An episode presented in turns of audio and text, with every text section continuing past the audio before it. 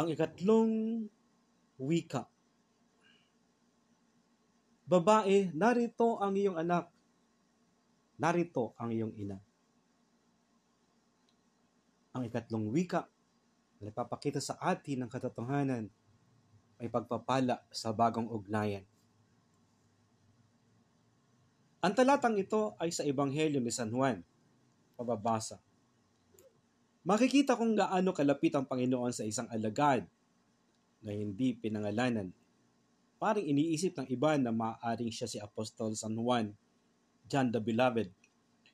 Ang isa pang malapit sa Panginoon ay siyempre ang kanyang ina. Wala nang hihigit sa kalapitan ng isang anak sa kanyang ina. Mahalaga ang pagkakataon ng malapit na kaugnayan sa Diyos. Si Abraham ay minsang tinawag na kaibigan ng Diyos ayon sa Santiago chapter 2 verse 23. Natupad ang sinasabi ng kasulatan. Si Abraham ay sumasampalataya sa Diyos at dahil dito, siya itinuring ng Diyos bilang isang taong matuwid at tinawag siyang kaibigan ng Diyos. Minsan din sinabi ng Panginoon sa mga alagad, hindi ko na kayo itinuturing na alagad kundi mga kaibigan. John chapter 15 verse 15. Ang kanilang kaugnayan kay Kristo. Sa tagpong ito, may tatlong tauhan na nananatili sa paanan ng krus. Ang tatlong Maria. Mariang ina ni Jesus, Mariang asawa ni Cleopas at si Maria Magdalena at ang isang alagad na hindi pinangalanan. Sa dinami-dami ng mga alagad, sila lamang ang sinasabing nanatili upang samahan ng Panginoon sa kanyang pagdurusa. Ganoon kalalim ang pagmamahal nila sa Panginoong Yesus. Kung ikukumpara sa salaysay ni Lucas, ang mga kababaihan ay nagmamasid lamang mula sa malayo. Gayun din ang sinabi sa Marcos chapter 15 verse 40, samantalang sa Juan, sila'y nasa paanan ng krus. Ang naroon, ang mga nanlilibak sa Panginoon tulad ng mga Pariseo, mga sundalo, mga dumadaang mamamayan at tumutuya sa Panginoon at ang dalawang nakapako sa krus. Ang manatili sa panig ni Jesus ay napakahirap gawin sa tagpong iyon. Maaari nilang ikamatay ang pagpunta nila doon upang ipakita sa madla na sila'y mga alagad ni Kristo. Inilalarawan nito ang kanilang malapit na kaugnayan sa Panginoong Yesus. Ang ina at alagad ni Jesus. Sa lahat ng naroroon, pinagtuunan ng pansin ni Juan ang ina at ang alagad. Ang tinutukoy na ina ni Jesus ay walang iba kundi si Maria. Ang nakatatawag pansin sa atin ngayon ay tinatawag na babae o ginang ng Panginoon. Ang kanyang sariling ina, hindi ito natural o inaasahan. Ngunit ito'y inulit lamang ni Juan dahil sa kasalan sa Kana Galilea, John chapter 2 verses 1 to 10, tinawag ding babae ni Jesus ang kanyang ina. Babae, ang iyong anak. Ang babae inutusan ng Panginoon na tanggapin ang alagad bilang kanyang anak. Sa aklat ng Apokalipsis ay mayroon ding babae na ina ng tagapagligtas. Ang babaeng ito ay ang bagong Israel o ang iglesia, ang simbahang katolika. Ang babae at alagad kung gayon ay ang bagong ugnayan na itinatag ni Kristo sa krus sa pagitan ng simbahan at ng mga alagad. Ang hindi pinangalan ng alagad ay binabanggit sa John chapter 18 verse 15. Siya'y maimpluwensyang mamamayan na naging alagad na nakakapasok kasama ni Jesus sa patio ng pinakapunong pari. Malinaw na hindi siya kabilang sa 12. Dahil kahit si Pedro hindi nakasunod sa kanya sa loob ng patio ng punong saserdote na maaring kaya ito'y si Jose taga-Arimatea o si Nicodemo kaya. Malinaw na siya'y tinanggap na bagong alagad habang nakapako sa krus ang Panginoon. Ang nasabing alagad ay ibinigay ni Kristo sa ina bilang bagong ugnayan ng mga alagad na mag-iingat sa simbahan.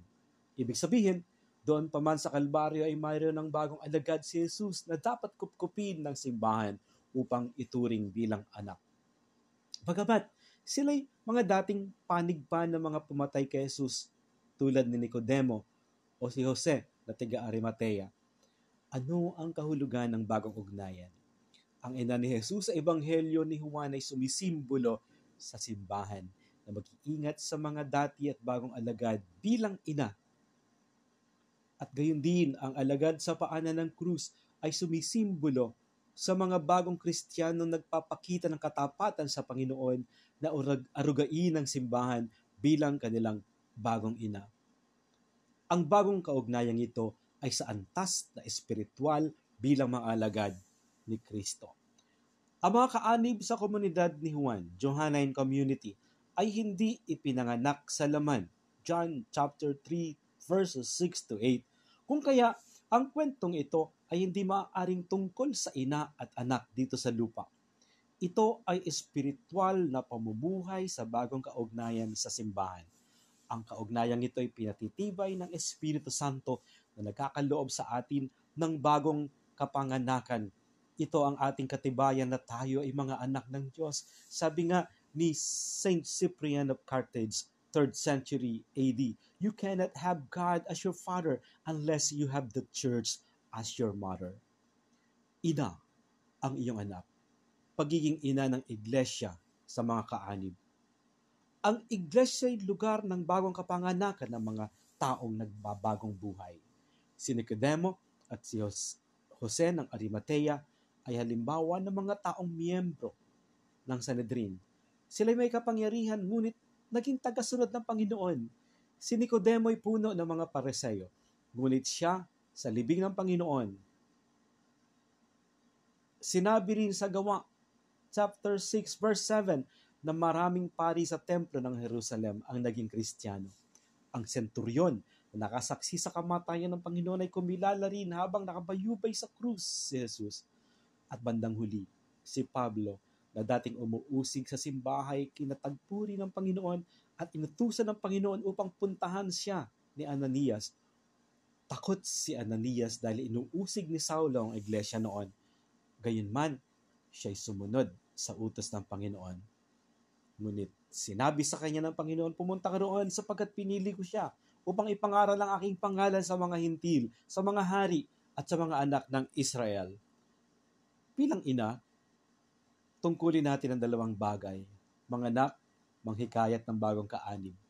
Gayon din ang magdisipulo, ang gumabay sa bawat alagad upang lumago at maging kagamit-gamit sa paglilingkod.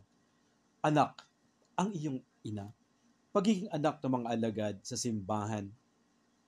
At bilang alagad ay pagtanggap ng bagong tungkulin upang alagaan ang simbahan at palaguin ito. Tulad ng pag-aalaga sa ina sa laman, ang bawat alagad ay nararapat kumuha ng bahagi upang ang simbahay lumago. Ephesians chapter 4 verse 16. Ang kamatayan ni Jesus ay hudyat ng pagsisimula sa paglago ng simbahan.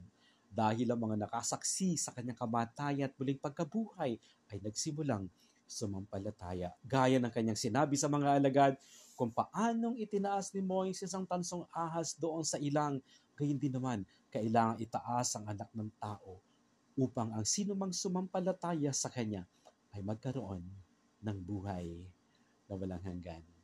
John chapter 3 verses 14 to 15. Tandaan natin ang aral ay ikatlong wika, pagpapala ng bagong ugnayan. Amen.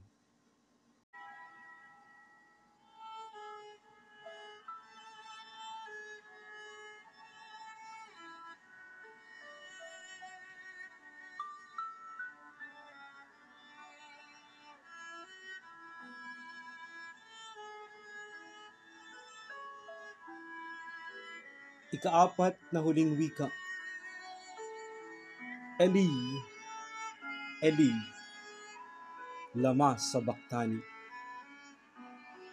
Ang ibig sabihin, Diyos ko, bakit mo ako pinabayaan? Mateo chapter 27, verse 46.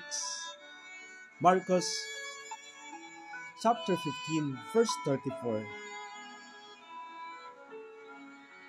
Hanggang saan ang pagtitiwala natin sa Diyos? Isang pastor daw po yung nagkaroon ng kanser at tinanong niya ang Diyos kung bakit. Ayon sa kanyang patotoo, sumagot ang Diyos sa kanyang kalooban ng isa ring tanong, anak, hanggang saan ang pagtitiwala mo sa akin? May mga tanong po tayo sa buhay na walang madaling paliwanag. Ang kamatayan ng isang mabuting tao, ang biglang pagkakasakit ng isang mabuting pari, pagkasunog ng simbahan, yung mga pangyayari na gaganap sa paligid natin ngayon, ang COVID-19, maraming kamatayan, maraming kaguluhan.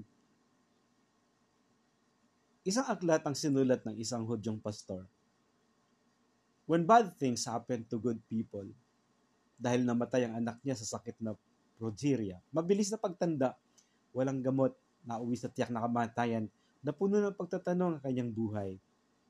Punong-puno ng bakit, at lahat ay tanong sa Diyos. Si Jesus man ang nagtanong ng bakit sa Ama. May isang uri ng suffering na pinapayagan ng Diyos dahil mayroon siyang mas makabuluhang dahilan. Ito daw po yung tinatawag nating mga meaningful sufferings. Mga pagdurusa natin sa buhay na may kahulugan. Mga karanasan natin sa buhay na nagtuturo sa atin ng mahalagang bagay at aral na dapat nating matutunan. May mga bagay na mahirap unawain na maaaring ipagawa sa atin ng Diyos para sa kabutihan ng mas nakararami. Halimbawa, ang mga sakripisyo ng mga bayani o sakripisyo ng isang magulang para sa anak. May mga bagay din na masakit, mahirap tanggapin o ipaliwanag, na pinapahintulutan ng Diyos sa buhay natin at Diyos lang ang nakakaalam kung bakit. God has His own reason. Maintindihan natin ito, katagalan. Halimbawa, ang buhay ni Jose sa Genesis. Subalit, may mga meaningless sufferings din. May mga paghihirap na bunga ng kawalan ng katarungan, kasalanan na nagdudulot ng pang-aapi, paghihirap ng marami, ay hindi naman kalooban ng Diyos, matatawag nating meaningless suffering, sakripisyo, paghihirap na bunga ng kagagawa ng iba. Sakripisyo sila na walang mabuting bunga. Ang ganitong paghihirap ay taliwas sa nais ng Diyos. Nais ba ng Diyos na naghihirap tayo? Ang naganap sa buhay ng Panginoong Jesucristo ay isang meaningful suffering, isang pagdurusang punong-puno ng kabuluhan, punong-puno ng katuturan, sapagkat ang katuturan at kabuluhan nito ay para sa ating lahat. Gumawa siya ng sakripisyo para sa kabutihan ng lahat ng tao. Ang hindi pagsagot ng Ama sa kanyang anak, sa bakit na tanong, pansamantala lamang ito dahil ang dulo ng kanyang sakripisyo ay tagumpay para sa Diyos. Alam ni Jesus ang sagot sa kanyang tanong. Kaya sa pananahimik ng Ama, lubos pa rin ang kanyang pagtitiwala. Ang salitang ito ay may kinalaman sa nilalaman ng awit 22. Ito'y awit o panalangin na nagsimula sa pagtatanong sa Diyos at nagwakas din naman sa pagtitiwala sa katapatan ng Panginoon. Kung utusan ka ng Diyos na dumaan sa mahirap na sakripisyo, alang-alang sa ikabubuti ng marami, susunod ka ba? Magtitiwala ka ba sa pansamantalang pananahimik ng Diyos? Tayo po bilang mga Kristiyano, bilang mga alagad ng Panginoon, wag sana po tayong matakot. Humarap sa mga sakripisyo ng paglilingkod. Huwag nating pababayaang manghina ang ating pananampalataya sapagkat tapat ang Diyos at matuwid. Hindi niya bibitawan sa ere ang kanyang mga lingkod. Ang Diyos, bagamat minsan nananahimik, nananatili po siyang tapat. Hindi kailanman tatalikuran ng Diyos ang sinumang hindi tatalikod sa kanya sa gitna ng mga pagsubok. Kung kaya ang wakas ng awit 22, panalangin ng pagpupuri, panalangin ng pagtatagumpay sa kabila ng paghihirap at pag-iisa. Kapag tayo po ay sumusunod sa Diyos, tandaan po natin yan mga kapatid. Kapag sumusunod tayo sa kanyang panawagan, kung magsasakripisyo tayo para sa ikabubuti ng mas marami, darating din tayo sa puntong magdiriwang tayo sa tagumpay ng Diyos. God is victorious if we will really strive until the end. Tandaan natin ang diwa na ikaapat na wika, pagpapala ng matatag sa kaugnayan sa Diyos. Amen.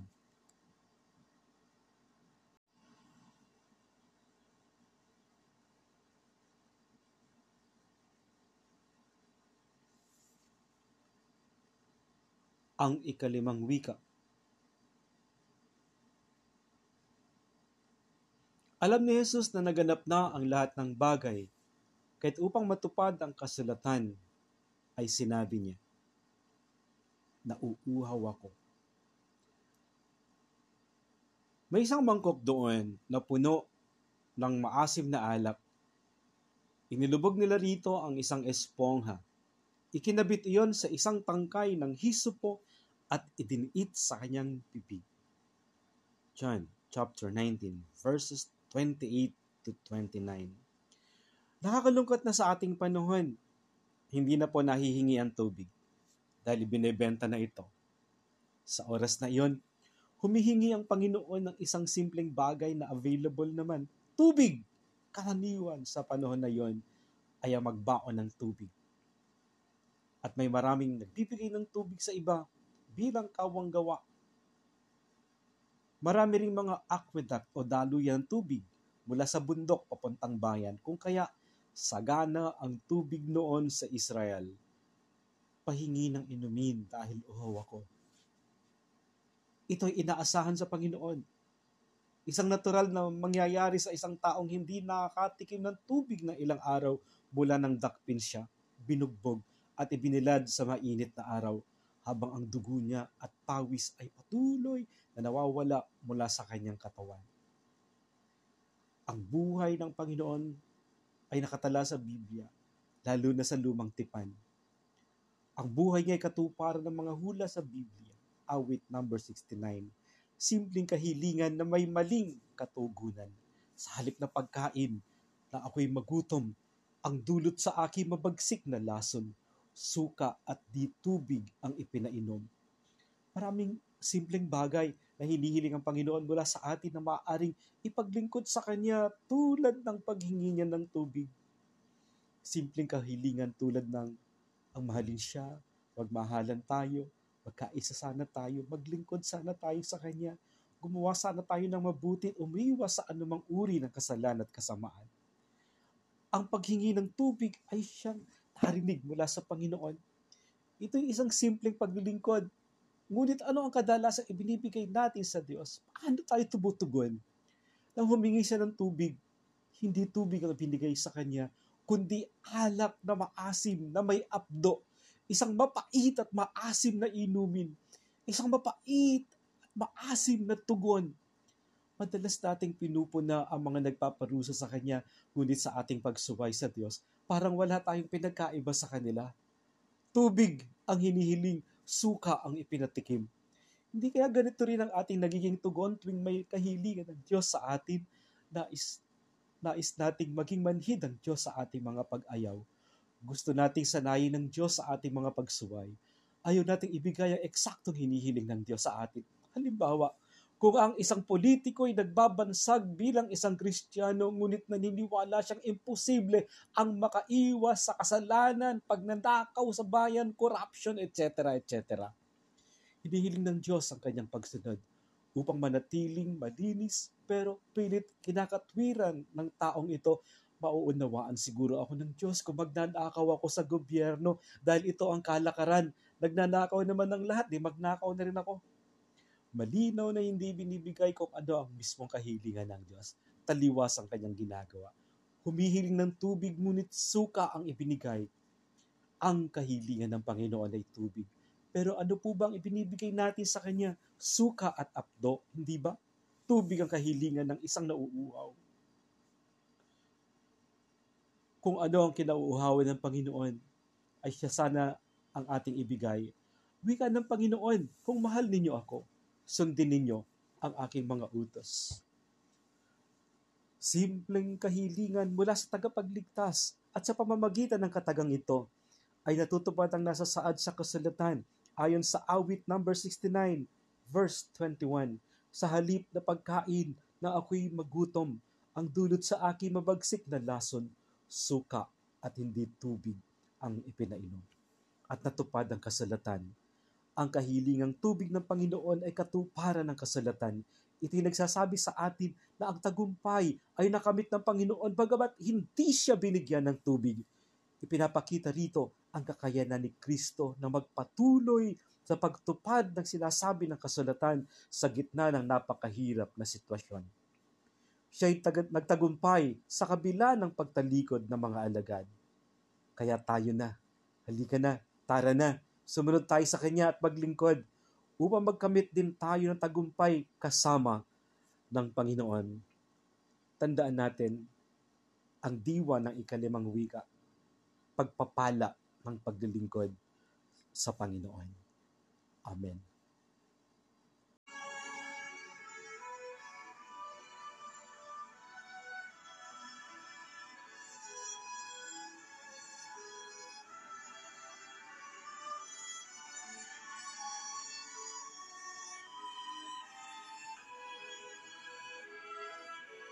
Ang 6th na wika nang masipsip na ni Jesus ang alak,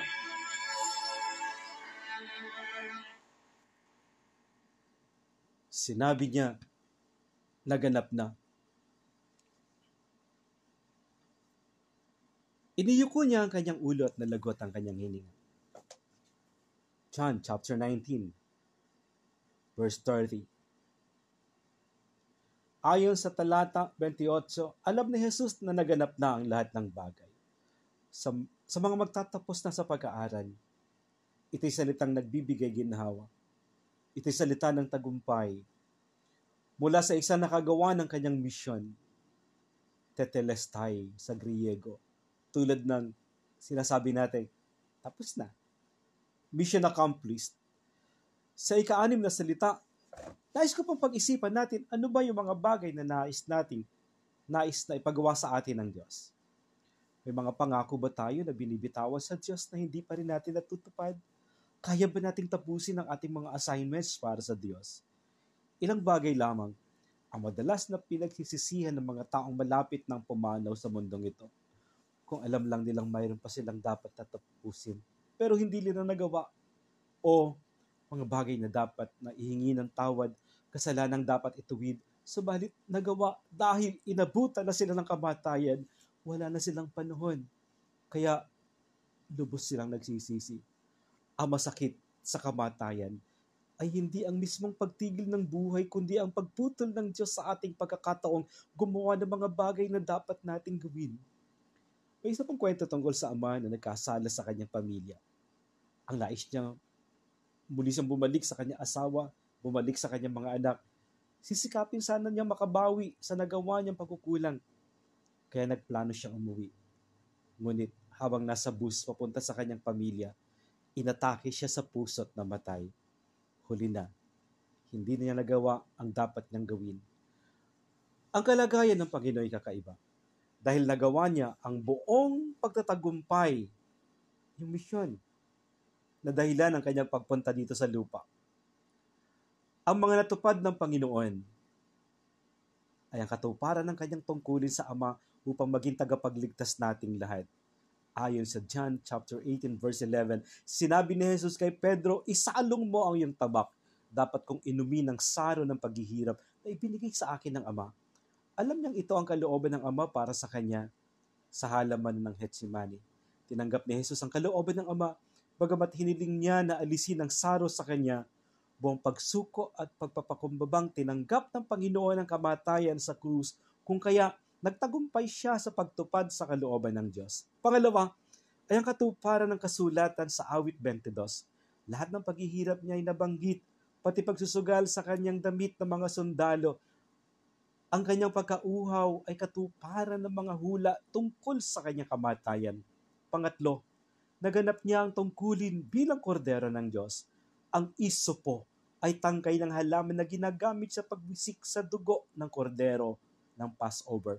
Kumuha kayo ng mga sanga ng isopo, basain ito ng dugo ng kordero at ipahid sa mga hamba at sombrero ng inyong pintuan. Exodus chapter 12 verse 22. Isa pa, ang isopo ay simbolo ng paglilinis at pagpapatawad ng Diyos. Ayon sa awit Chapter 51 verse 7, linisin mo ako ng isopo at ako'y magiging malinis. Hugasan mo ako at ako'y magiging higit na maputi kaysa niyebe. Nililinaw ng Ebreo, kaya't maging ang unang tipan ay hindi pinagtibay ng walang dugo. Sapagkat nang sabihin ni Moises ang bawat utos sa buong bayan ayon sa kautusan, kumuha siya ng dugo ng baka at ng mga kambing na may tubig at mapulang balahibo at isopo, at binisikan niya ang aklat at gayon din ng buong bayan, na sinasabi, Ito ang dugo ng tipan na iniutos ng Diyos sa inyo. Sa gayon ding paraan, ang tabernakulo at ang lahat ng mga kasangkapang ginagamit sa banal na pagsamba ay pinagwiwisikan niya ng dugo. Sa katunayan, sa ilalim ng kautusan, halos lahat ng mga bagay nililinis ng dugo. Kung walang pagdanak ng dugo, ay walang kapatawaran ng mga kasalanan.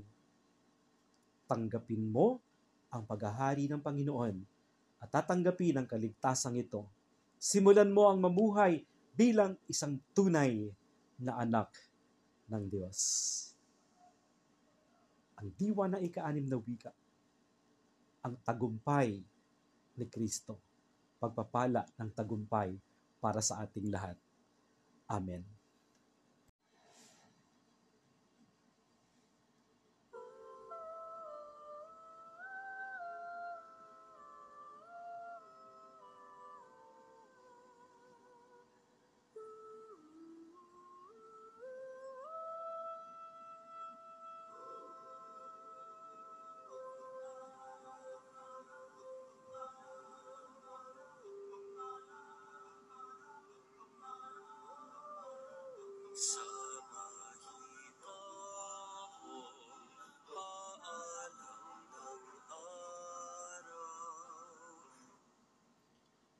Ang huli at 7 wika ng Panginoon. Ama, sa mga kamay mo ay ipinagtatagubilin ko ang aking espiritu. Lucas chapter 23 verse 46. Mga kapatid, ang buhay natin ang pinakamahalagang kaloob ng Diyos. Ang maganda rito, hindi lamang tayo para sa buhay dito sa lupa. Nilikha tayo ng Diyos para sa buhay na walang hanggan. At nandito tayo sa kasalukuyan upang maghanda sa isang buhay na walang katapusan. Subalit bago ito mangyari, tadaan muna tayo sa karanasan ng kamatayan. Ayon sa Ecclesiastes chapter 12 verse 7, ang kamatayan ay may 2 yugto. Ang katawang lupa ay babalik sa lupa at ang espiritu ng tao ay babalik sa kanyang lumikha. And the dust returns to the ground it came from, and the spirit returns to God who gave it. Ito'y katotohanan ng kagandahan at lawak ng kahulugan ng salitang buhay dahil higit ito sa limitadong pag-unawa ng marami tungkol sa buhay at kamatayan. Totoo ang kamatayan, ngunit mayroong Diyos na lumikha ng buhay at kaya rin niyang lumikha ng buhay sa gitna ng kamatayan. Dahil higit sa buhay dito sa lupa ang kaloob ng Diyos. Nakakalimutan ito ng marami na nagiging obsessed sa buhay dito sa lupa. Kung tatanungin ng mga tao, alin na mas mahalaga, ang kaluluwa ng tao o ang material na pangangailangan ng katawan? Agad-agad na sumasagot ang marami na mas mahalaga ang kaluluwa. Kaya ganito na lamang ang paalala ng Panginoon. Ano mapapala ng isang tao kung mapasa kanya man ang lahat ng kayamanan sa mundo at mawawala naman niya ang kanyang kaluluwa? Gayunman, madalas nakakalimutan ito ng marami. Nakakalimutan nilang alagaan at ihanda ang kanilang kaluluwa sa pagbalik nito sa Diyos. Ikalawa, ang ipagkatiwala natin sa Diyos ang ating espiritu ay isang napakahalagang bagay na dapat nating gawin para sa ating sarili. Nais ng Diyos na makasama tayong lahat sa buhay na walang hanggan. Ang pagkilala natin sa Ama. Ang sabi ng Panginoon, Ama, sa iyong mga kamay, itinatagubilin ko. Maaaring marami na ang ating narinig na homilya tungkol sa 7 wika ng Panginoon habang siya nakabayubay sa krus. At sa araw na ito, patuloy na nagpapakilala ang Ama sa atin at lalong lalalim ang ating pagkilala sa Kanya sa pamamagitan ng pagsasabuhay, pagninilay. Sa 7 wika ni Jesus, sino nga ba ang Ama ni Jesus? Makikilala lamang natin ang Ama sa pamamagitan ng anak. Ang 7 wika ay nagpapatunay na ang Ama ay nakikipag-ugnayan sa mga anak niya. Nakikita natin ang matibay na kaugnayan ng Ama sa anak. Sa salitang ito, Ama, sa iyong mga kamay, habang si Jesus ay nakabayubay sa krus, ito'y kaugnayan na hindi mapapatid ng paghihirap maging ng kamatayan. Sapagkat ito'y salita ng pagtitiwala sa kamay ng Diyos, ang kamatayan ay hindi na isang nakakatakot na karanasan. Ang malaking tiwala ni Jesus sa Ama ay nagbibigay sa atin ng katiyakan na tayo rin magtitiwala sa ating Ama. pinapaalala sa atin ang pagpapahalaga sa ating kaluluwa. Ang espiritu ay hindi lamang isang entity, bagkus ito ay isang existence with meaning. Isang pag-iral na may kahulugan. Kinakailangan tayo na mabuhay na may kahulugan. May layunin ang buhay natin dito sa lupa. Ito ang uri ng espiritu na mayroon ng ating Panginoong Hesukristo. Ang kahulugan ng kanyang buhay ay nababagay na ilagay sa mga kamay ng Diyos na banal. Nagamit lamang ang kanyang buhay sa paglilingkod sa Diyos. Ang kanyang espiritu'y karapat-dapat sa Diyos. Ito'y wagas, puno ng Espiritu Santo. Ang wika ng Ama tungkol sa kanya, ikaw ang kinalulugdan kong anak. Nabubuhay lamang siya para sa Diyos at pumanaw siya para sa Diyos. Hindi nasayang ang alinmang sandali ng kanyang buhay. Tandaan po natin sa pagwawakas ng mga pagninilay na ito. Lahat po tayo mga kapatid ay papanaw. Subalit ang ating espiritu ba'y nakatagubilin sa Diyos na ating Ama? Gayon pa lamang, italaga lang natin ang ating espiritu sa Diyos upang sa gayon, maging ang kamatayan ay hindi na natin katatakutan. Magkita-kita po tayo sa buhay na walang hanggan. Maraming salamat po sa inyong pagtunghay. Maraming salamat sa inyong pakikinig sa ating ginawang pagninilay sa mga 7 huling wika ng ating Panginoong Hesukristo.